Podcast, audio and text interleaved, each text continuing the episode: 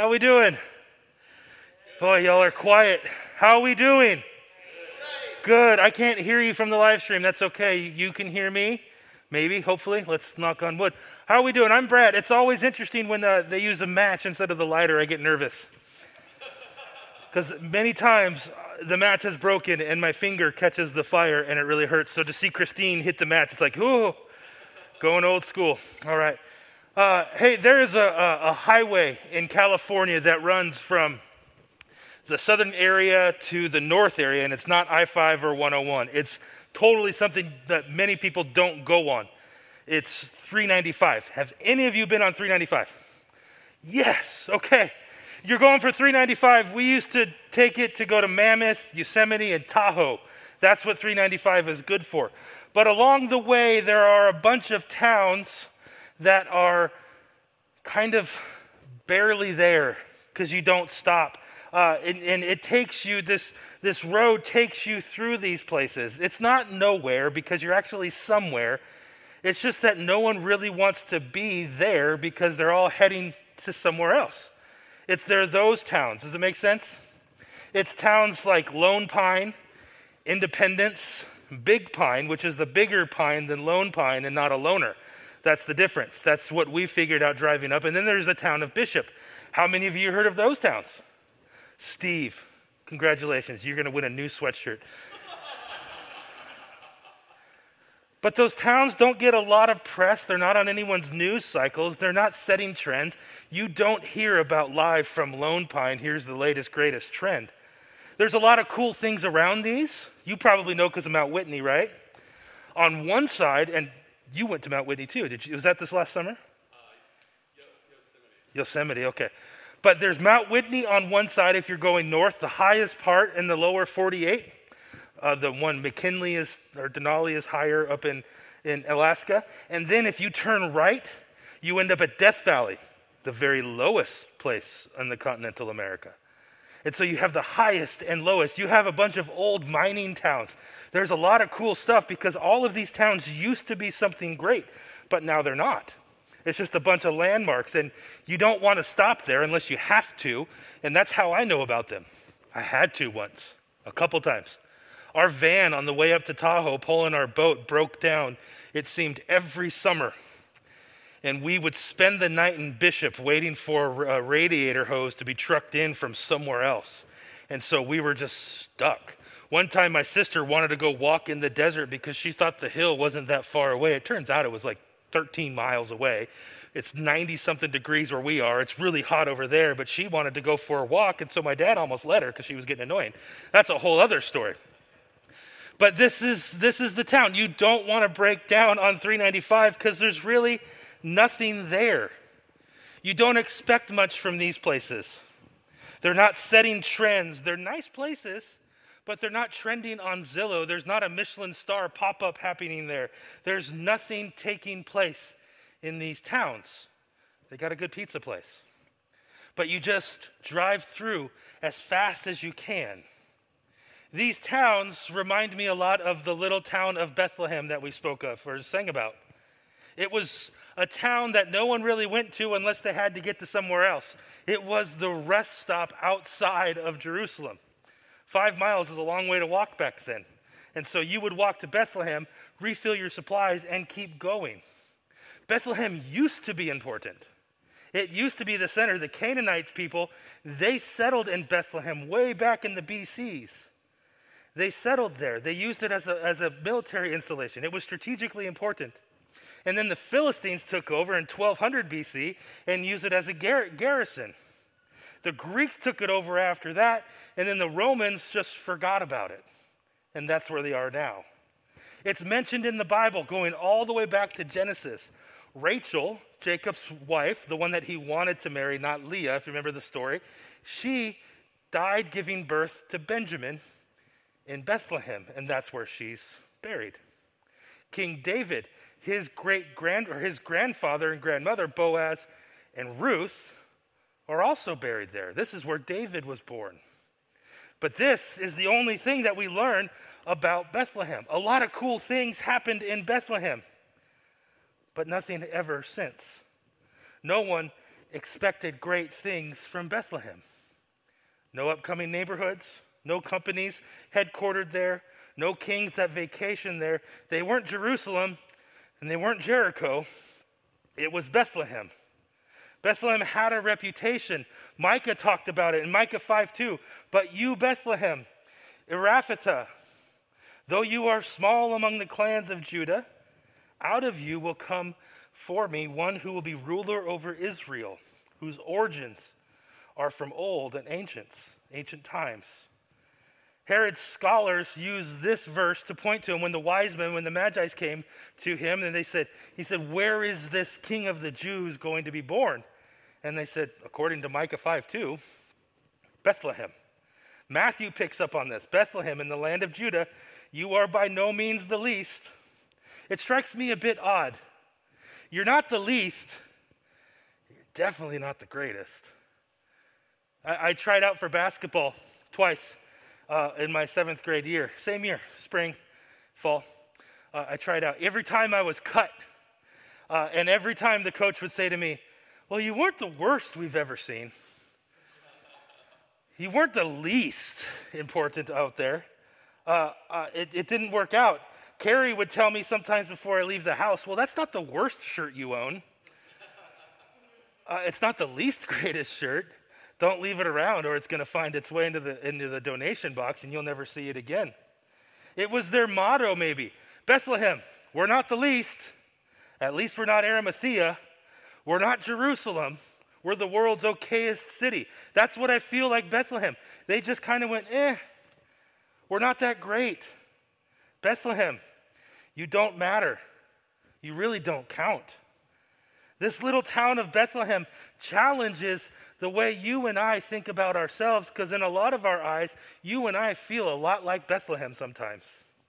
That we don't really count, that everyone overlooks us, that we're rest stops on the way to something greater. But the town of Bethlehem reminds us of three things I want us to look at today. The first one is you matter, the second one is you're valued, and the third one is you're useful. I think all of us have times in our lives where we are Bethlehem. We feel invisible. People pass through us. They know we're there. They know that there's something around us, but they're on their way to something bigger and better. Have you ever felt like that? I felt like that all the time in college. People walking by, oh, hey, Brad, I'm, I'm going over here. Someone, someone cooler with more hair sitting over there.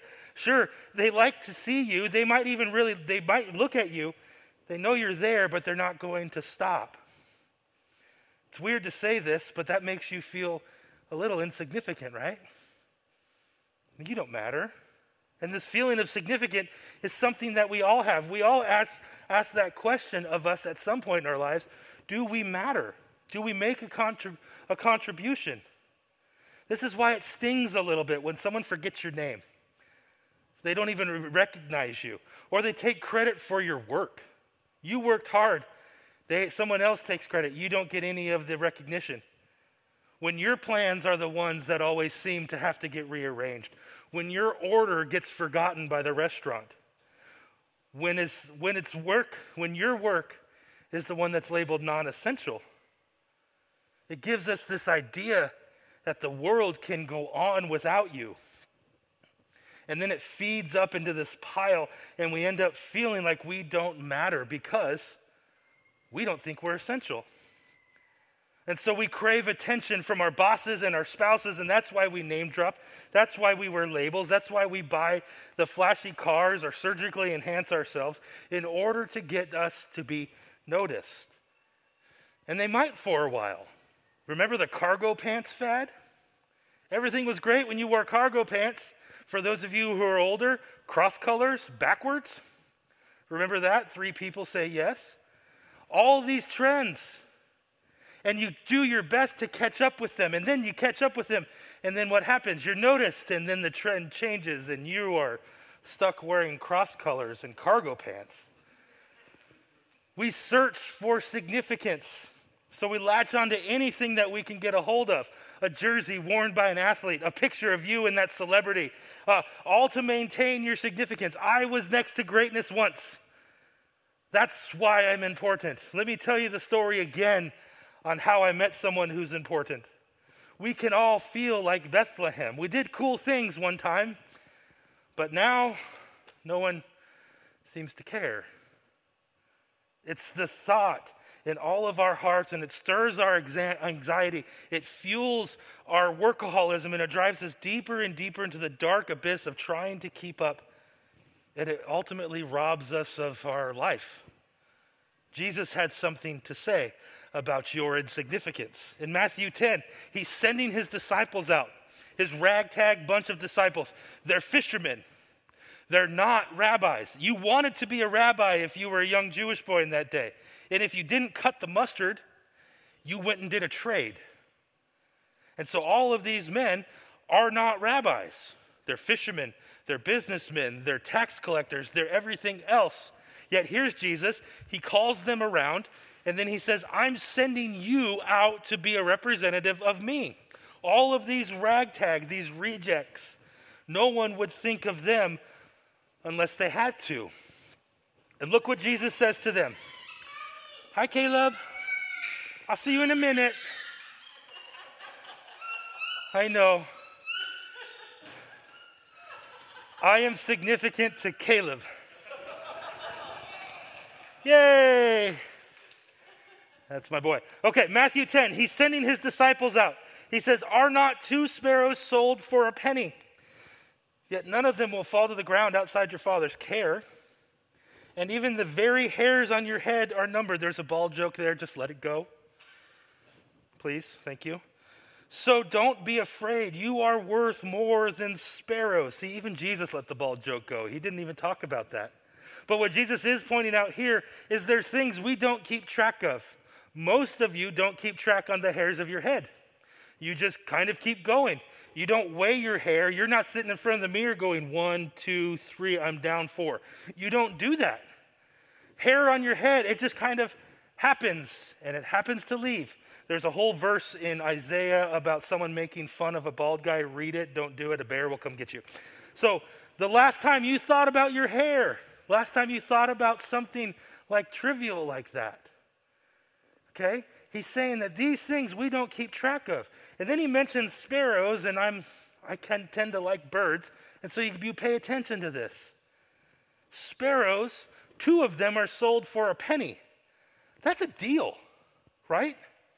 You can buy two sparrows for what you find probably on Jones Avenue right here when you find a penny in the gutter.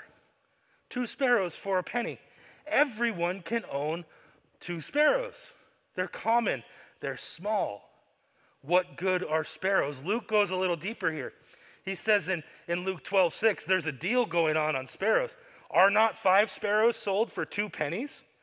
Yet not one forgotten by God. Get this one penny gets you two, two pennies gets you five. That's an even better deal. That's a Costco deal. Sparrows are the smallest bird that they knew of. You would think that if Jesus is saying that God is going to notice something, he's going to mention the eagle, the condor, a crow, something, because the crow is so annoying at 5 a.m. They're going to see it. This is what Jesus noticed. God notices the stellar animals. You don't say, oh, boy, look at that beautiful sparrow. You don't notice the sparrow. You might give them a french fry at the zoo. They're not in cages at the zoo, by the way.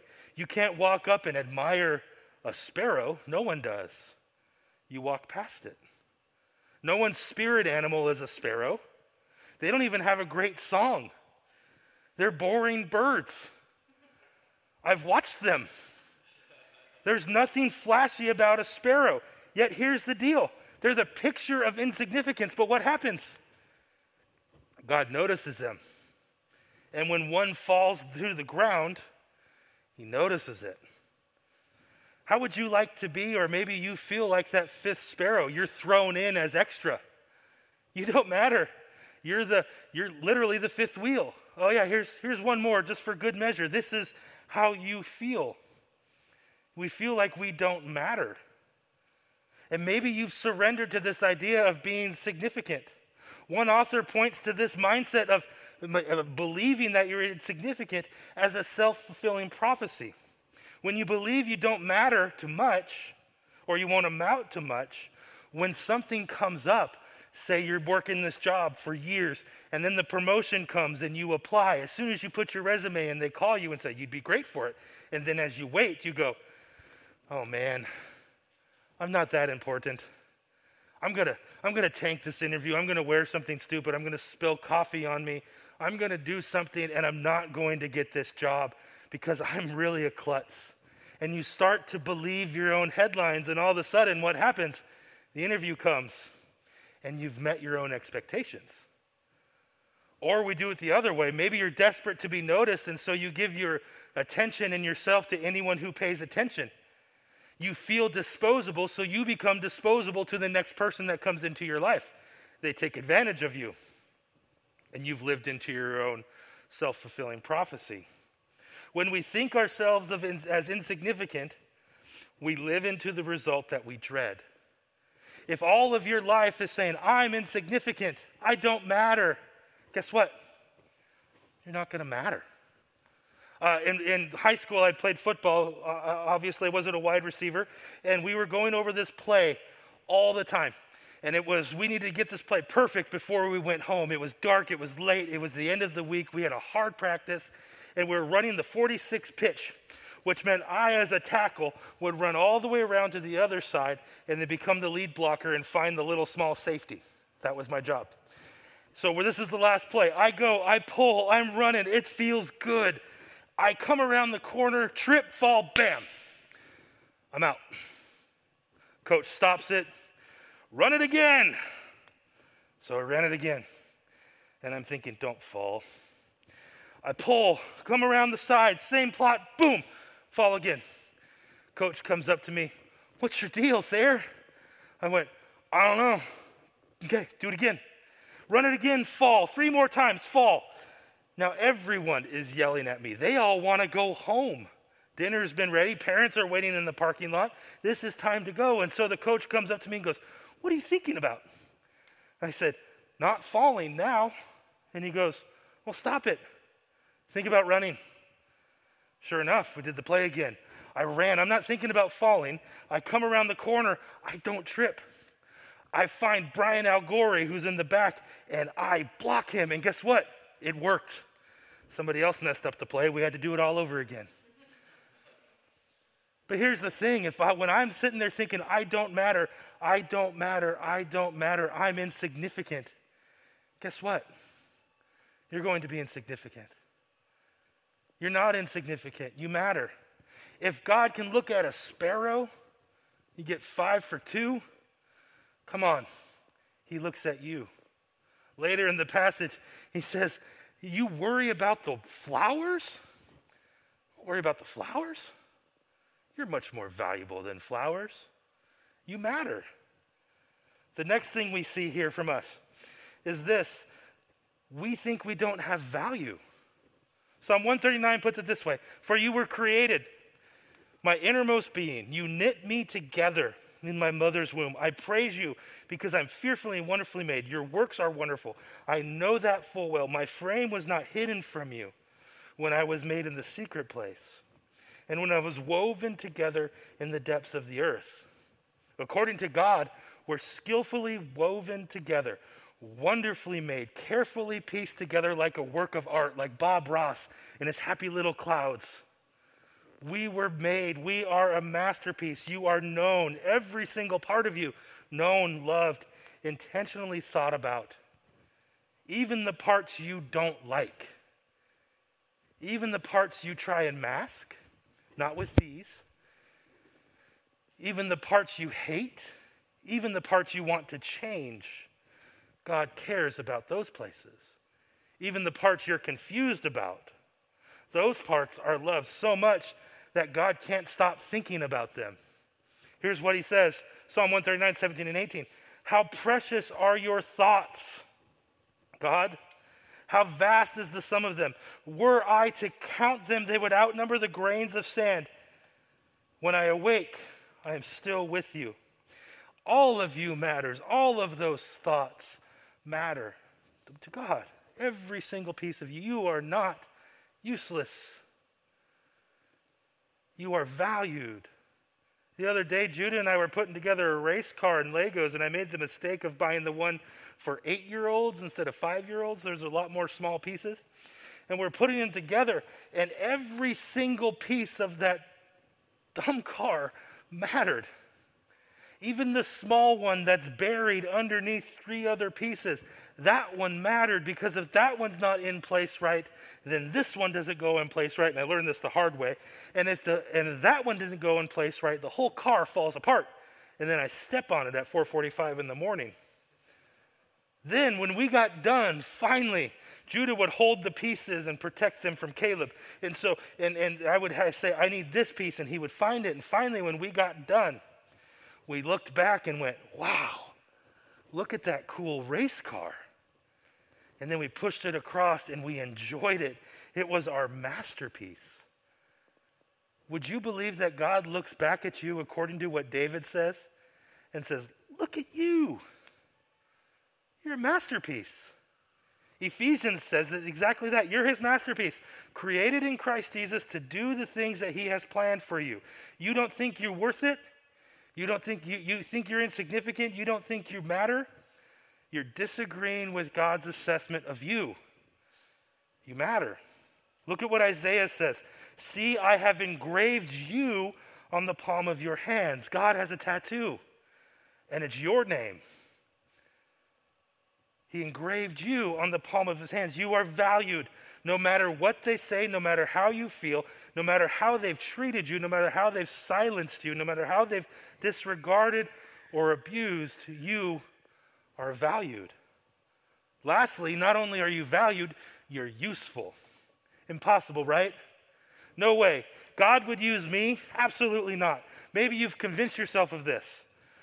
Well, you think it's impossible, and it's a cliche, but that's God's favorite word impossible. He loves to do what we don't think he can. So we say impossible, and he goes, Hold my wine, hold my water, because Jesus turns water into wine.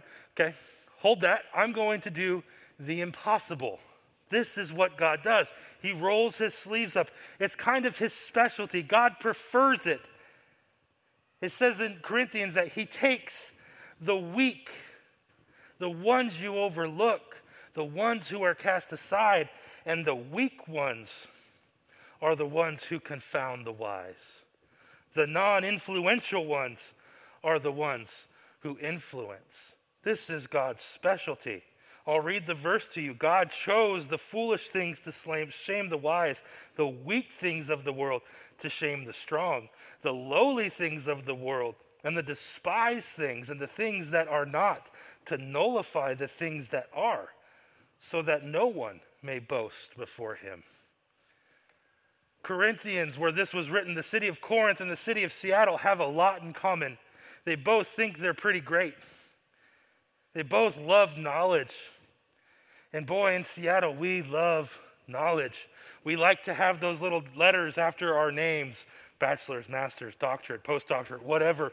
We love it and we worship at the idol of being smart. We love to gain more information. Not that there's anything wrong with it, but we love it. We love to know what we don't like is to change because of what we know. We would rather talk about our theories. We would rather talk about what we heard on NPR. We would rather talk about what we heard on the news or 60 Minutes or the newspaper, whatever, because we like to be smart and we like to be ahead of our times. And if you're not on that level, maybe you've noticed, if you're not on that level, you're kind of looked down upon. Like, oh, silly you. This is how Seattle is, and this is kind of how Corinth is. None of that stuff makes people more useful. Look at what Paul says. All of that stuff that men in the world, men and women in the world, seem to elevate, God uses the opposite. He continues, It is because of him that you are in Christ Jesus, who has become the wisdom from God. That is our righteousness, holiness, and redemption. Therefore, as it is written, let, no, let the one who boasts boast only in the Lord. You can have all of the brains and the science and data and everything in order to make yourself important. in order to boast up yourself, make yourself feel useful. But what makes you most useful? Christ in you. That's what makes us useful. Not so that we can brag about how awesome we are, but or how smart or how good looking you might be. Rather, what makes us significant is the person who was born in your heart, the person who was born in your life, the person who lives within you, and that's Jesus. That's what made Bethlehem important that night, more than we realize. Bethlehem meant nothing until Jesus was there. It was a rest stop on the way to something else, but because Jesus becomes there, because Jesus made that his destination, everyone comes to Bethlehem, in other words, to find rest. Though it was never the destination for anyone, it was the birthplace of the King of Kings. Though it was small, because of its smallness, the world was forever changed. The least amongst, amongst its neighbors, the least amongst all of Judah, was ground zero for God's redemption. And in its darkness, found a home for the light of the world, so that you and I can experience God with us. You might say you're insignificant, but you're worth more than the fifth sparrow. You're worth more than what they might think of you, and they're worth more, you're worth more than a town that people pass through. The greatest movie of all time is Hook. Hook. Anyone who says otherwise, Jen, is wrong. Period. Okay? In the greatest movie of all time, that is Hook, starring Robin Williams. Glenn Close is in there too, if you didn't know. But uh, she goes into the boo box. But there's this scene. Okay, Peter Pan has grown up. He returns to Neverland, and as he's grown up, he looks nothing like what the Lost Boys had thought about him. And so there's this scene where they're trying to, there's an argument. Is this the real Peter Pan? No, it's not. Bangarang, all that stuff. And then this little boy pulls uh, Peter, Robin Williams, down to his eye level. And he starts pushing around his face. You guys know the scene? He pulls back his eyes.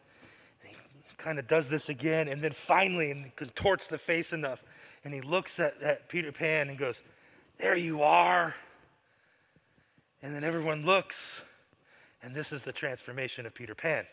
Now he starts to get his happy thoughts back.